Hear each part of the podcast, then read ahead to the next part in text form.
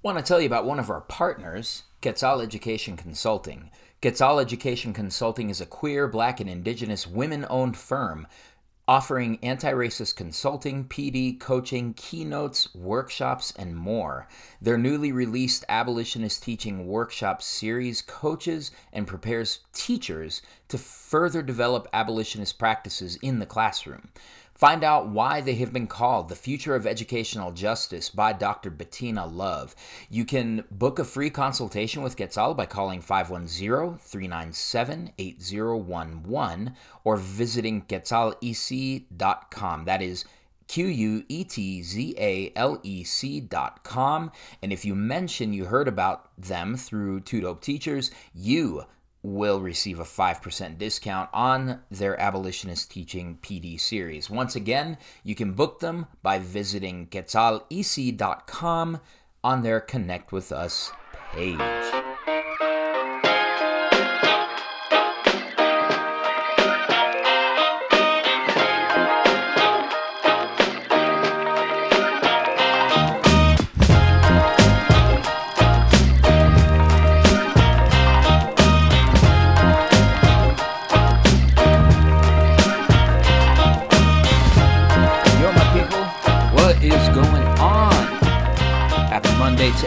Everybody. Welcome to Habitually Disruptive.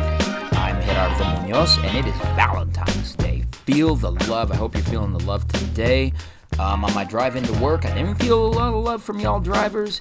Yeah, I see you. You act like nobody knows how you drive and the ways that you're behaving. But yo, I hope, I hope you get a box of Whitman's trash chocolate for Valentine's Day. I hope your boo forgets that it was Valentine's Day or gets you something whack, cause that ain't right how you was driving today. Anyway, um, that's enough about my struggles.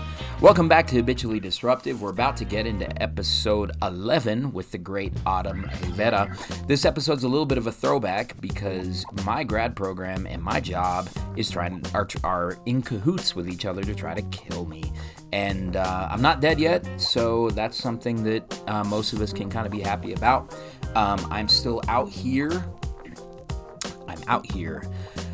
Anyway, um, well, first of all, I just wanted to just shout everybody out. It's just so amazing to see the type of engagement that we are still getting, even though the episodes are sometimes few and far between. We kind of had a, a burst of episodes this weekend, so we're going to try to get back to that Two Dope production schedule, habitually disruptive on Mondays to get you disrupting your Monday in a good way the exit interview monthly on Wednesdays, and of course, Two Dope Teachers and a Mic, the flagship, on a Friday. Uh, we also have this uh, Twitter campaign that a bunch of us are being a part of. It's hashtag Love Teaching Week.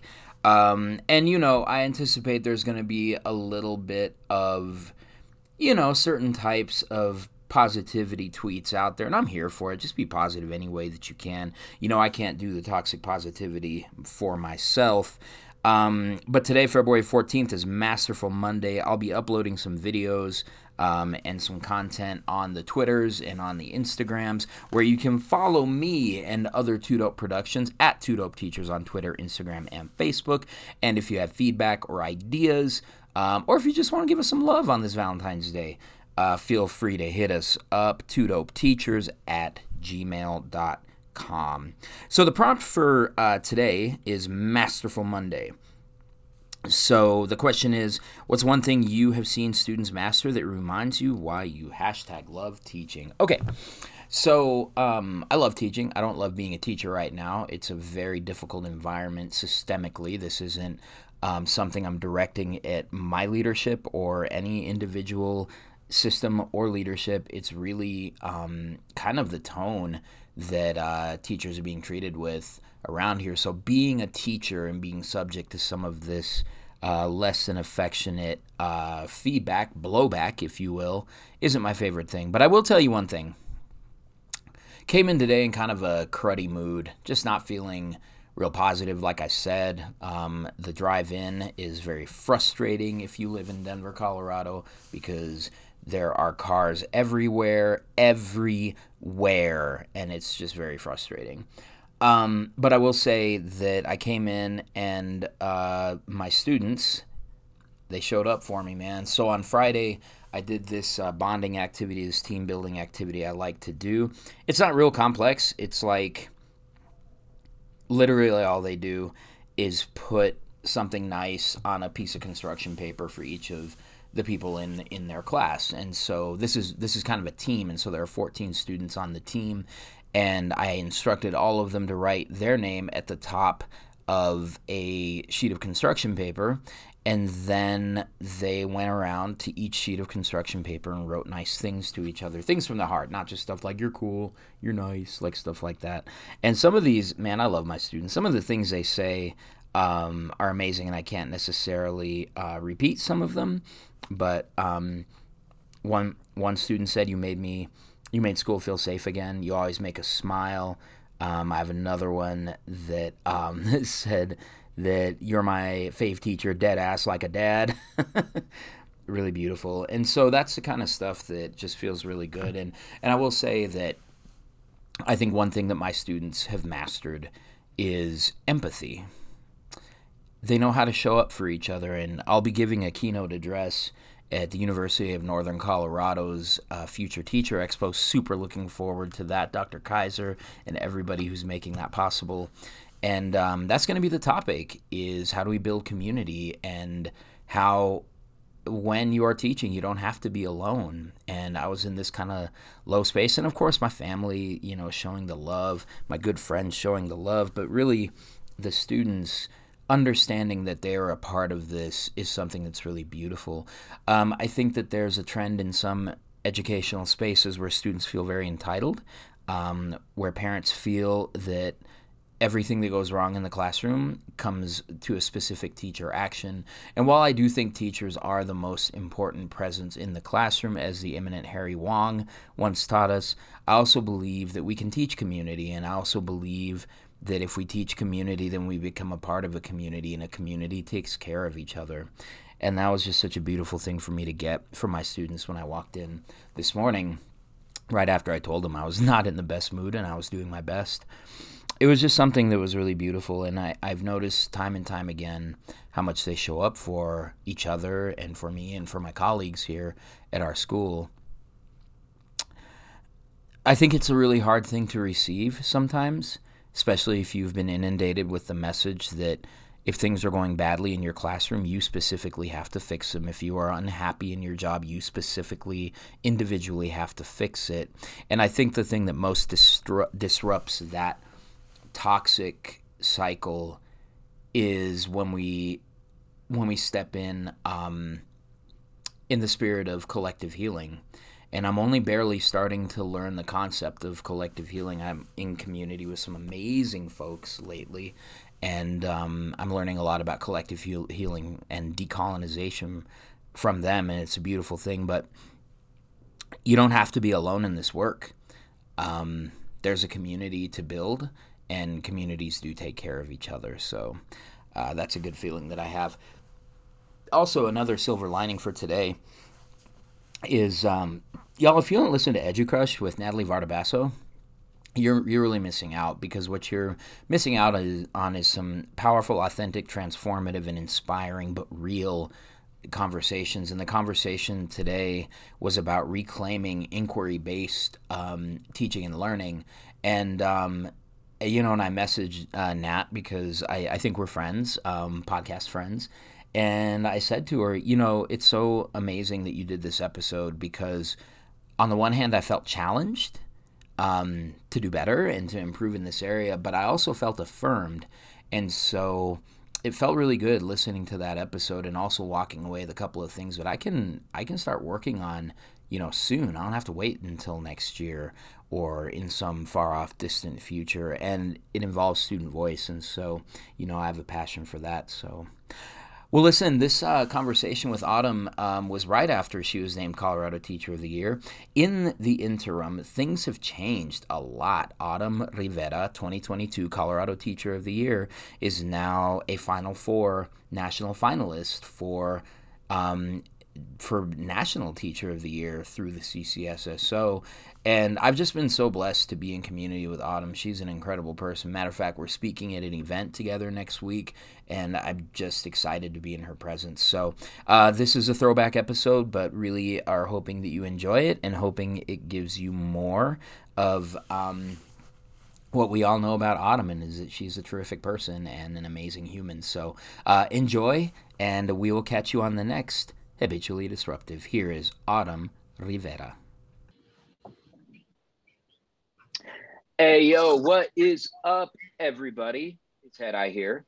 I am here with Rivera, the 2022 Colorado Teacher of the Year. Woo! yes. What is happening? How are you? I'm good. I'm just hanging out in my classroom on a Sunday, living the dream. Classroom on a Sunday. I wasn't going to say anything. I was not going to say anything, um, but you put yourself out there, and so yes, Autumn is hanging out in her classroom on a Sunday, but it's because she had to make the trek all the way to Denver to do some Teacher of the Year stuff. So, what are you? What's it like working in your room on a Sunday?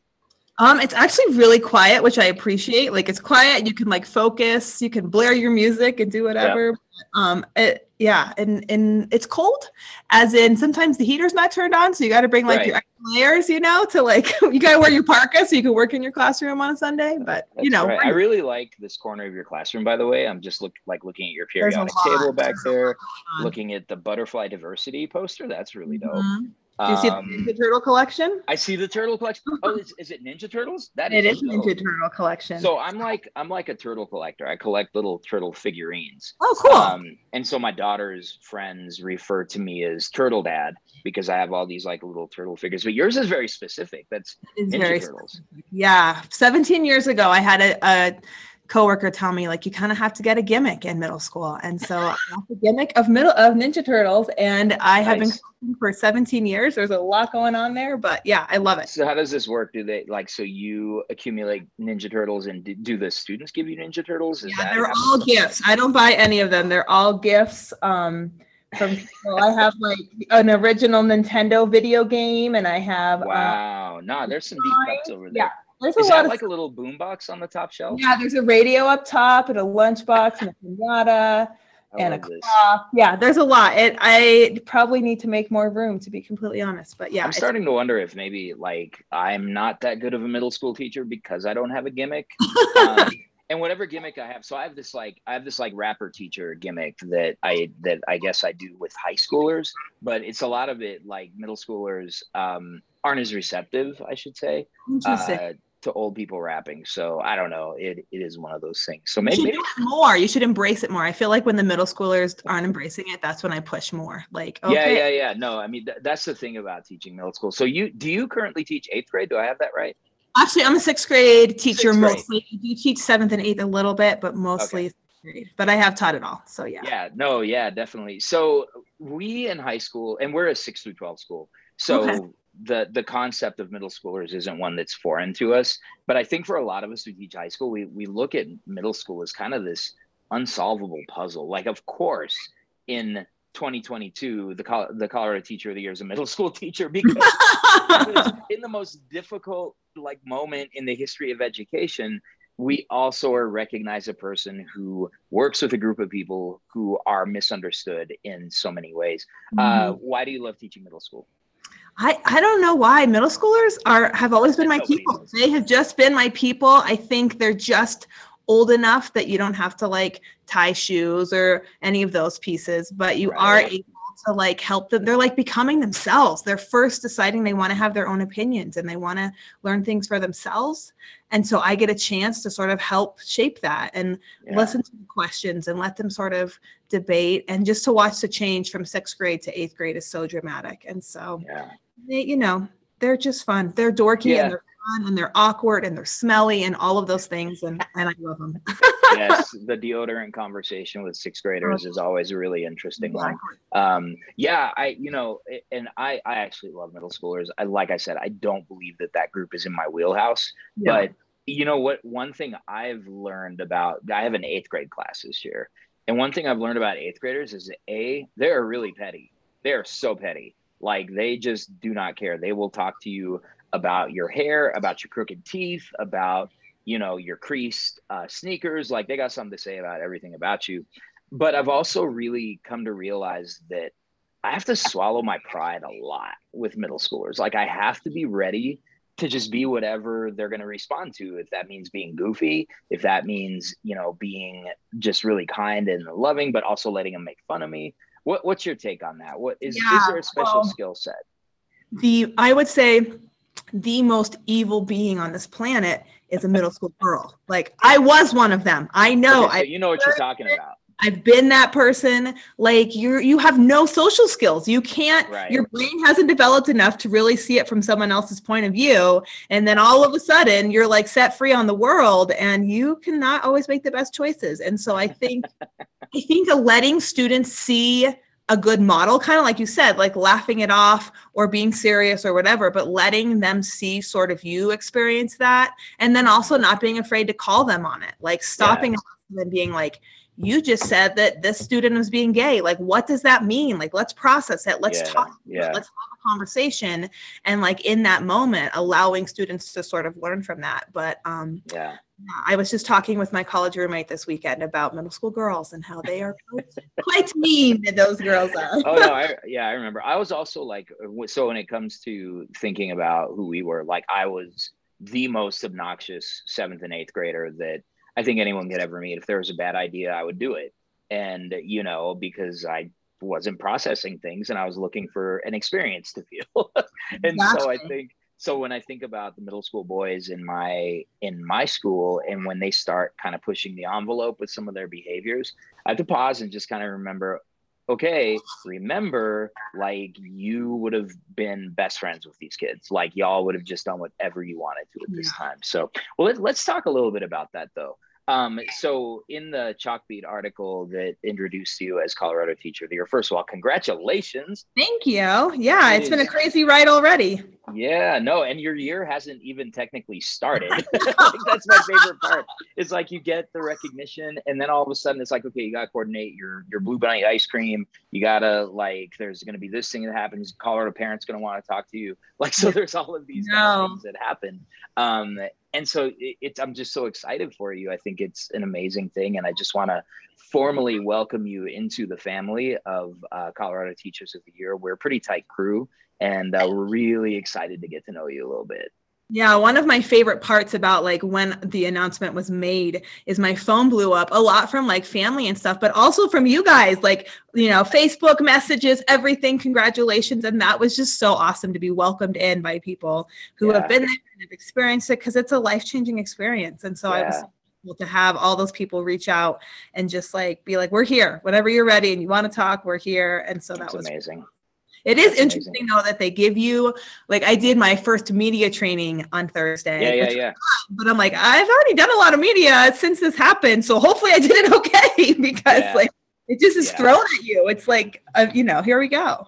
Yeah, there's definitely that aspect of it where they they really want you to understand, you know, how you're representing teachers. It, it's pretty interesting though because I think, I think for me, the the media training was really intimidating, and then I just kind of found a way to just talk to people and i'm mm-hmm. not really a very partisan person anyway um, and so that kind of worked out but yeah no so it's dope. I got to watch um, the video. I didn't get to be there. I was really hoping i could be there to to see you get recognized because you know as um, educators of color there's just not a lot of us in the profession and i imagine and we'll talk a little bit about your particular context where you teach and kind of how you navigate those things the things that are important to you in the community that you live in knowing that that community adores you just like mm-hmm. knowing how much they love you. But let's let's take it back kind of to the beginning. So in the article you said that you'd wanted a teacher since you were you want to be a teacher since you were really young.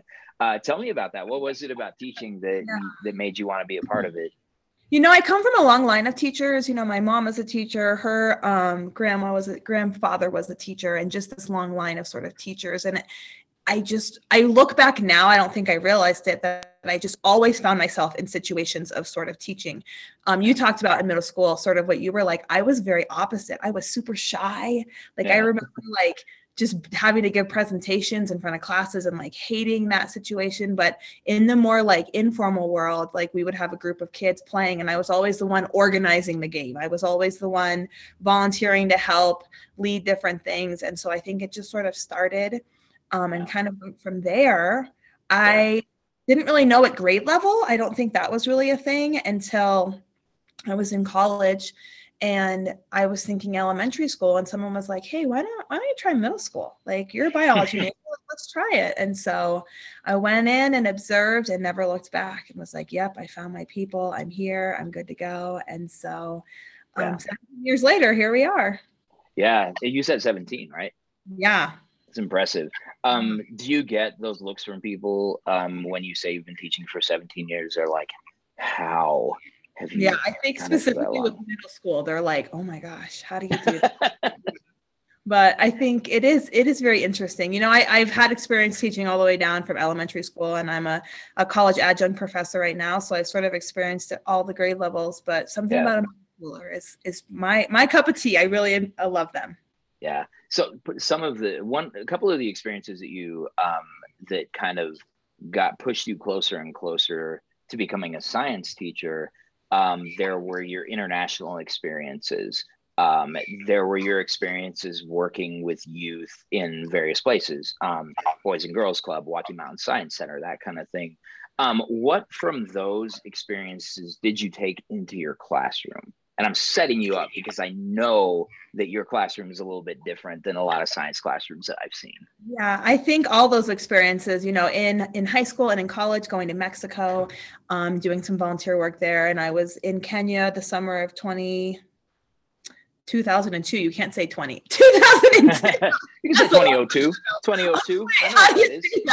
I'm getting old. Um, you know, spending time, I volunteered in an orphanage there and worked with kids and babies. Um, just all of those things, they were experiences. You know, it wasn't just traveling, but it was the experience itself. And so I just really find that to be important in my classroom and allowing my students to have those experiences. Yeah. And so just trying to provide that situation um, as much as possible. It's one thing to like watch someone do it or have a video do it. But if a student can experience it hands on and kind of see it with their own eyes, it really helps. It also helps just with that equity piece. I think a lot of times we assume that students have a certain background. Yeah. I taught in Colorado Springs for seven years, and I taught students who grew up their whole lives there and had never been to Garden of the Gods. They'd never yeah. been to this amazing place that was just you know 20 minutes down the road and yep. so i learned that i can't assume that students are going to have the same background and so right. trying to provide that background so that we can all be on an equal or as equal as we can be playing field with that same um, background knowledge and so we're studying the uh, grizzly creek fire that happened in the glenwood canyon a couple yeah ago. Um, and I wanted the students to sort of see that. And I would hope that a lot of them would have driven through the canyon and experienced that but that's not necessarily the case. And yeah. so we took them on the river. We we loaded them up. We um, partnered with Defiance Rafting Company, and we were able to take the students from where the fire started all the way down to our middle school. And so they got to see not only the fire, but the uh, mudslides that happened the following summer. And we've been using that sort of as our anchoring phenomena moving forward this entire semester, which has been really powerful to have those students have that experience. Because for many of them, it was the first time on a raft. So it was yeah. a little a little crazy, but they're I'm always proud at the end. They're like, we did it, we survived. Hey, yeah. we survived. Yes, we didn't lose anybody again. I know, so right? I was just talking with someone like when you go on a field trip, you know, like 98% return is not okay. Like you've got to have 100% return. So, you know, we did, we did every time. But see, and I'll joke with my high schoolers. I'm like, you know, we leave when we leave, and as long as I bring back a majority of you, it's fine. you know? um, so, so there seems to be kind of an urgency in the way that you teach science to middle schoolers. So not only the the Glenwood Canyon fire, but also the designation of Sweetwater Lake as Colorado newest, Colorado's newest state park. How how is it that so there's always these um, sort of pressures between content and engagement, right? And um, how are you able to kind of stay in the moment and keep this urgency despite some of the academic pressure that a lot of us have? I'm really lucky as a science teacher because um, in the words of Dr. Kenneth Miller, like the best time to teach science is right now. like always yeah. right now is the best time because we know the most that we've ever known we are experiencing the most we've ever experienced like right now in this moment and so as a science teacher it's really great and science is really shifting from textbooks and the old white guys that happened a zillion years ago yes happening right now. Here and I've been, I've been really awesome and had awesome experiences to experience this summer i worked with uh, science friday with the scientist um, dr selina wang. Yes. Oh that's great. Um, davis and she is this amazing food chemist that's doing all this work and i was able to partner with her to sort of help bring that science into the classrooms and really create yeah. lessons and resources on that. And i think i think my wife saw you on um, a thing with the museum of nature and science at some point yeah working with them too. I just want to bring the people in. I, I don't want science yeah. school to be this bubble that's like all on its own. Like we're all like education only makes the community better and yeah. learning what's happening. Um, i heard T- dr temple grandin speak about um, at a color science conference a couple years ago and she talked about how students are only going to be thinking about the future careers that we introduce them to so mm-hmm. I really try to introduce my students to as many different ideas of possible things they could do when they grow up because I want them to have those experiences and think outside the box. So trying yeah. to bring the community in as much as possible. Absolutely. No, and it seems like a blast. Like um, I follow your Instagram account, and every now and then you'll post these these really amazing activities. I think that your class would have been one that maybe I didn't misbehave so much in because because there was just like fun stuff to do and really important things. It is true. If you have engaging work, like the kids are going to be they're going to be working hard and you got to push them and you got to do it but i i've reached the sweet spot in teaching this year I, am sure you know this where like the beginning of the year you're just like keeping to those routines and you got to like work it and work it and right. it's exhausting you're like oh my gosh but then yeah. when trained and they finally have it it's usually october november yeah. then you really like have fun and like do your things. And so I'm finally reaching that point now. And and we're doing a great I'm here on a Sunday too because we're doing a big lab tomorrow and I gotta get everything set up and yeah, yeah, yeah. No, the lab setup is wild. I'm one of the teachers on my caseload is a 10th grade chemistry teacher, and he's had to take on a couple of um, student assistants to help set up like lab that kind of thing. So um, no, it's funny you say that because I feel like this is just where my teaching is right now. Um, I feel like my students have trained me, so maybe I need to do a little bit of work um, to kind of like get it going there. Because uh, no, that's great, um, really amazing stuff. I do have one question, and then we're going to take a break. Um, so the Kenneth Miller quote: "The time to teach science is right now." Right. That this is yeah. the quote that you shared. Also, kind of thinking about where we are as a country right now, I would tap into my East Side Chicano roots and be like, yeah, but the time to teach science is right now, right now. Yeah. like, yeah. Not later. Um, how are you navigating some of what some would refer to as an attack on science, an attack on um, on scientific thinking and processes, um, living in the community that you live in and teaching in the community you teach in? Yeah, I think it is right now that those science skills and you know, as Colorado has just adopted the new NGSS, adopted and adapted the new NGSS standards, a huge part of that is that scientific and engineering process and helping yeah. my students understand how to analyze data and work on things like that. And like I said before, middle schoolers are at the perfect age to start developing their own opinion. And so it's, it's a really awesome experience to be able to show students, like, here's the data. Like, I am not telling you what to think. Like, here is the data. Here are yeah. these pieces really trying to allow students develop those critical thinking skills because that is more than ever right now that is what we need is those those thoughts. And we really talk about science and pseudoscience and how to just sort of de- determine the difference between the two of them and allow students to form their own opinions. I just think that is so important to allow students to sort of look at those claims, helping them understand that when you learn new evidence, your claim changes and celebrating that when you see a student do that and not just like latch on to your belief, but really change your ideas as you learn. As yeah. Maya Angelou says, like, as we know better, we do better and we just do better. Do that piece. Yeah.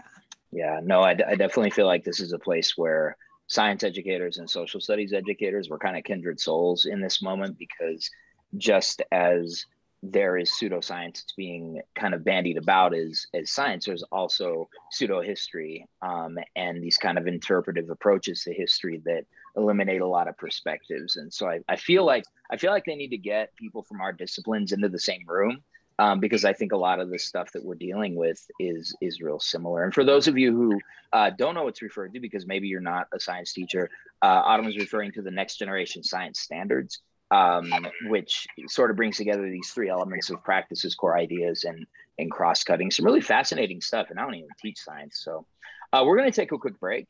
When we come back, we're going to talk a little bit about how the Colorado State Teacher of the Year is embracing her new title and um, and sort of talk a little bit about what's happening in her space and what she's looking forward to and all that kind of stuff. So we'll we'll have that when we come back from the break.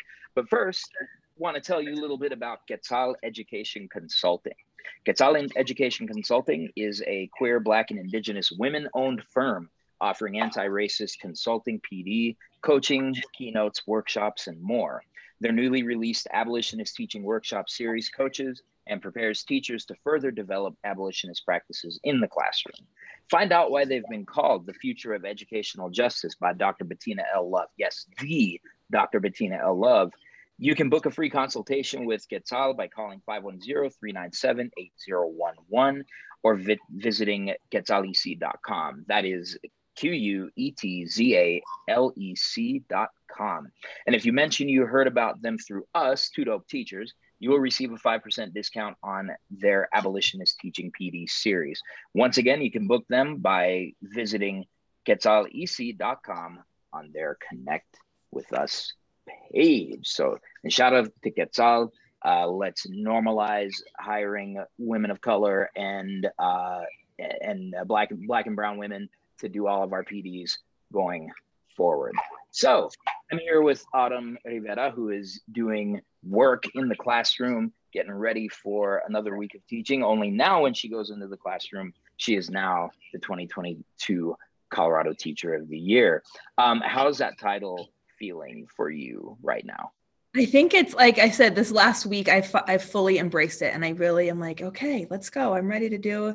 Um, my students are always joking with me if I do something nice or do something mean. They're always like, "Well, that's why you're teacher of the year." I'm like, I don't know. Maybe they're gonna take it away from you. So they're, they're cracking me up for sure. They're they.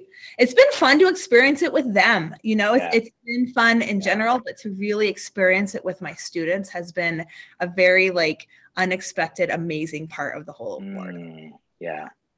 Yeah that's true. Like we were we were remote when when i got the designation this year and uh and so i didn't have the same kind of experience but i did have something happen where i was i was trying to get a Pear Deck to work and i couldn't get it to work right. And one of my sophomores um unmuted long enough to say oh, okay so i guess that teacher of the year thing was just some one day stuff that's why they're the best though right they keep us oh, yeah. on they keep us oh, on yeah. it no, they do. They do. So yeah, and that and that's so important that um, that you're kind of stepping into that because that's a big part of um, this role is kind of stepping into your power and realizing that there are people that you represent and people who won't get this platform and and won't have the opportunity to be present on a national level. What are the things that you're working on in terms of a message, in terms of how to talk about what's going on in Colorado for teachers, students, and their communities. What do you anticipate you'll be focusing on for your year? Yeah, I think a, a couple that I've already mentioned, and then one that's kind of more is newer is uh, the first one is just sort of that equity and education, and, and we've all seen it specifically with with COVID coming in, um, and just how we all as teachers had to just totally switch everything and seeing how some of my students had a like quiet space to work and get everything done and some of my yeah. students like a corner of a bedroom where they were really trying to focus but there was three other family members in there and just really trying to help support our students. And it's been really great at our school. We've been working on just examining our own practice. Like who's represented yeah. on the walls of your classroom? Yeah. like whose work are you hanging up? Like really like stop and think about that. Like look in your classroom and look around and see who's being represented. And my guess is it's not who you think you we all feel like we're really trying to represent all students but it's not always the case. And so just trying to focus on that um, is one piece that i'm really i just think is super important that we need to do um, in our classrooms and the second one is just that idea that students can make a change now i think so many times we prepare our students for the future whether yeah. it's the next future class, the next grade level, when you get to high school, when you get to college, all of those things.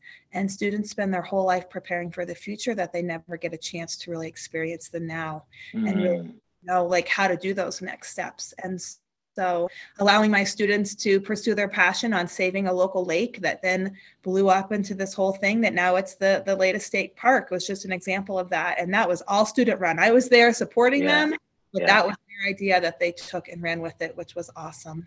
Yeah. And the final one I really want to focus on, and this is something I think all teachers are experiencing, and it's been really great to have the support as a teacher. I think that's awesome. Um, but I think it's it's starting to carry over into sort of a toxic positivity situation where yeah, you know, heroes, teachers do it for the kids. Like it, it, we don't do it for the income; we do it for the outcome. Yeah, all of those, you know, like they can a whole list of them, and it's just like can't. It's too much, and so really trying to help people understand that, like we as communities need to surround our our teachers, our educators, and really find ways to help in this situation and really support them. Um, it's really great to get a lunch. It's really great to get um, a, a, high five or a Starbucks coffee. I love me a, a gift I'll take it all day. But yes, indeed. You know, in the end, I'm still here on a Sunday getting work done. I'm still I'm watching my my teammates who have kids like work all day, go home, take care of their kids, put them to bed, and then work another two or three hours. Like it's just yeah. it's becoming too much. And so really sort of helping to change that community of education to just be more supportive. It's it's yeah. not just meditating, it's not just self-care. It's really yeah. we need to change our system so glad you said that. I did such an important thing. We had an opportunity to uh, listen to a keynote by the Deputy Secretary of Education, and they uh, she spoke about self care, and you know, a few of us kind of pointed out, you know, self care is great. Um, humane and rational policy is better, and yeah. those kind of systems need to be put in place. Um, so, what do you see as so? What you know, what you're saying and what you're describing really does um, kind of it kind of meshes really well with a lot of the data that's coming out. Um, teacher attrition is already really high, and we're not even halfway through the year yet.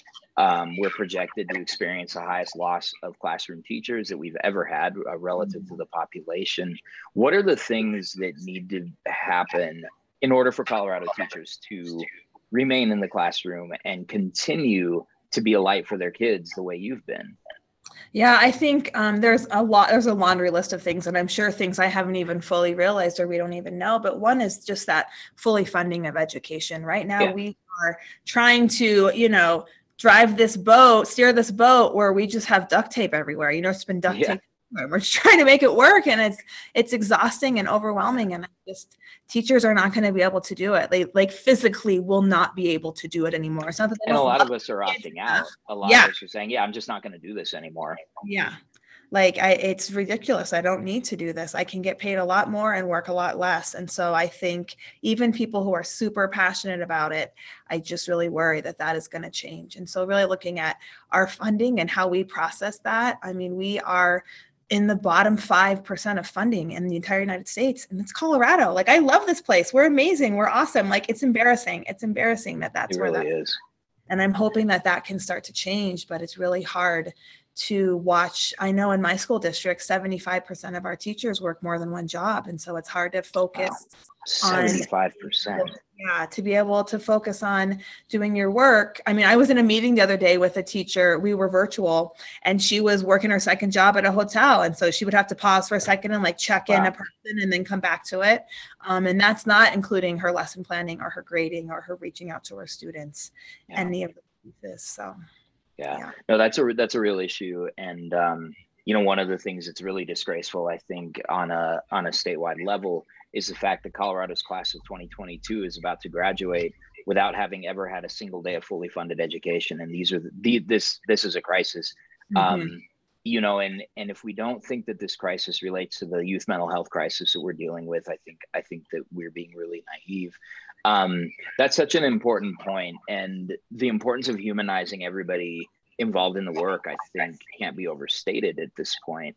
Um, so we're super excited. I, I give the stamp of approval on those messages. Those are powerful messages. I'm still working um, on them. So good. good. Well, and, the, and that's the thing is, I think I think that as you interact with like incredible people, my favorite thing about this last year has been just meeting so many amazing people I've been able to learn from, and um, and I think that's where the message continues to evolve and become modified and inclusive of more and all that kind of stuff. Um, I want to ask you a little bit about the locality you teach in, because I think that Colorado, a lot of people don't realize that Colorado is diverse in all kinds of ways. Like they, when they imagine Colorado and they're not from here, they imagine gentrifiers, they imagine skiers, they imagine like this whole kind of like everybody goes to Vail on the weekend and parties it up and sits in the hot tub. Um, but Colorado is really different from that. And in a lot of ways, I'm in a bubble in Denver where a lot of the content that I teach doesn't come under scrutiny. A lot of the methods that I use don't come under scrutiny because of where I teach, both politically, socially, economically, and so on. You teach in the Western Slope, which is really different from the city of Denver. Um, talk a little bit about how you can continue to engage as a progressive as somebody who is advocating for the community and for you know frankly causes that tend to be more liberal causes in an area that is very politically mixed. How do you do that? Yeah it is. It's very interesting and it is it is interesting because i have taught in a, a wide range of places. I taught in colorado springs for seven years which is mm-hmm. yeah uh, maybe a little different than um, how I kind of align politically, and just and then moving here to Glenwood, where it's it's very diverse and kind of almost a little polarized in some situations because sure. we have a couple different communities here. But yeah. I think really just helping understand and I think building those relationships with people. It's one of the biggest things I think with teaching is building those relationships with yeah. your students. And when students like you know your students and your students know you, it really helps to depolarize those situations. And I think yeah. sharing your stories is so important and to listen to your student stories, to hear what's going on, to ask about the soccer game or what's going on with their mom, the little brother that was just born, the new puppy they got. Like, yes. Really helps your students um, understand where you're coming from and you can kind of understand where they're coming from and just create those relations. Because i think if we always just kind of keep it on the specific like here's what you're supposed to teach here's what you're supposed to talk about then we lose that important piece that is building those yeah, relationships that's and right. that's how we're going to branch out and that's how we're going to sort of help heal is by getting to know each other getting to know your story. Definitely. And you're from the area and i think that really helps. And as somebody who's had relationships in the area for your entire life and the ability to do that. And, you know, it's interesting because as I've kind of looked at your name sort of leap to the center of these different areas of Colorado education, that piece that you just described is one that comes through is that people love you, people respect you, you are present in their lives and community. And it's not just the students and their parents, it's also other teachers around the state that you stand with and that you organize with and you're doing that really important work. And you know and i i couldn't agree more. I think that i think that it you know and, and i'm a person with of pretty strong opinions but i do think it is relationships first. And you know if you can't be in community with somebody then you're not going to be able to build community with them and you certainly won't find healing healing is such an important thing at this mm-hmm. point mm-hmm. um, okay so what, uh, one more question before the big segment of the show um, between Space Camp, Washington Week, and other things that you're doing, what are you most looking forward to? Um, I know it's not going to come as a shock that Space Camp is probably at the top of my list. I'm you very... are going to love Space Camp. yeah, I, mean, I it'll be great. It'll be hot. I bet it will be. Oh my gosh. Yeah, no, the hyperhidrosis is a real thing in Huntsville, Alabama. Um, but yeah, so space. So so tell me about space. Like I know this is probably obvious to everybody in the world, but tell me what it is about Space Camp that you're excited about. I just I'm a science nerd. I'm a science nerd through and through. I don't really care about the subject. I just love learning about the world around me. I think it's fascinating. Um, and I love being able to take that to my students. So I'm excited to just go and have that experience, but I'm also excited about sharing it with my students and really yeah. reach um, on my like, the Instagram page you talked about, like that's one from you know just my classroom and being able to share that with the kids and letting them yeah. see the things that are going on. So I think it'll be it'll be great. I'm a little jealous because my brother got to do it when he was a kid and I didn't. So now oh. I get to do it in his face. There you go, Jacob. I'm doing like, it. Yeah, now I'm an adult and I have money and I can do things there. Like I can order like Uber Eats, which will actually be a thing after a few days. it will need to be a will need to be a thing. No, and I'm not going to give you a lot of spoilers. I will say, uh, Destiny is the best Destiny. Um, so I was on Team Destiny, and we we we got a recognition as the best team. We didn't win anything, but um, and and the challenges, man. Whoever has you on their team for those challenges, oh man, they, they, y'all y'all got the dub. You get mm. Colorado on your team. Oh gosh, uh, it won't be like this past year. It'll like that's that's a dub right there. You're gonna get it right there. So yeah, I'm excited. It'll be great. It's great. Yeah, I, I'm like dying to tell you all about it, but I also want you to like experience it yourself and like have that happen. But it, it's great. It, it was super fun, um, and the relationships were great. And Huntsville's not that bad. You can you you heard it here. Um, okay, good. Well, Autumn Rivera, before we conclude our time together, I want to um, bring you around to one of my favorite segments on Habitually Disruptive, and that is your top five anything. So this can be anything really. Um, it can be top five albums. I'm thinking about my friend Luis, who was on the show, and he had his his top five video games that he's ever played. Definite millennial status right there. Um, so have you had a chance to think about your top five anything? You have until I, I find a pen. Okay. Well, I I went a couple different routes, um, but I think right. I'm stick with the Ninja Turtle theme. Yes. Oh, I love it. You my top five Ninja Turtle characters. Um, as because many of my students need to know the ranking. Um, so I'm going to put at number five is everyone's favorite Splinter, so wise and yes, full of everything. Oh, the memes too. Oh, I know so many good Splinter memes. No, um, number four will be um Raph. Everyone loves Raphael. Yeah. I find him a little moody. He needs to like maybe do some Zen moments. He's kind of a do lot. Do you think Raphael is overrated? I think people I, I actually wonder why people are so drawn to him because people really are. Like a lot of hmm. my students love Raphael and and no judgment, but he's not he's not my favorite. Um number three would be uh three and two are gonna be a tie between Leonardo and Michelangelo. I love okay. Him. Michelangelo's funny. I really appreciate him and I appreciate the the leadership of Leonardo. But my number one, the top one, that is a test question multiple times for my students throughout the year. It's who is my oh. favorite turtle. Ah. And that would be Donatello. Donatello. He's nerd. He's funny yet smart. I appreciate him. Um, I have a lot of of my Ninja Turtle stuff. Donatello definitely is taking over. I have a lot of Donatello things. I have a giant mug. A student got me like a, a goblet. Donatello, like Donatello goblet. I feel like you could be in like a Ninja Turtles rap video. Um, you know, oh, with, oh, yeah. with the goblet. who, who was it? Who was it? Did MC Hammer do the Ninja Turtles rap song?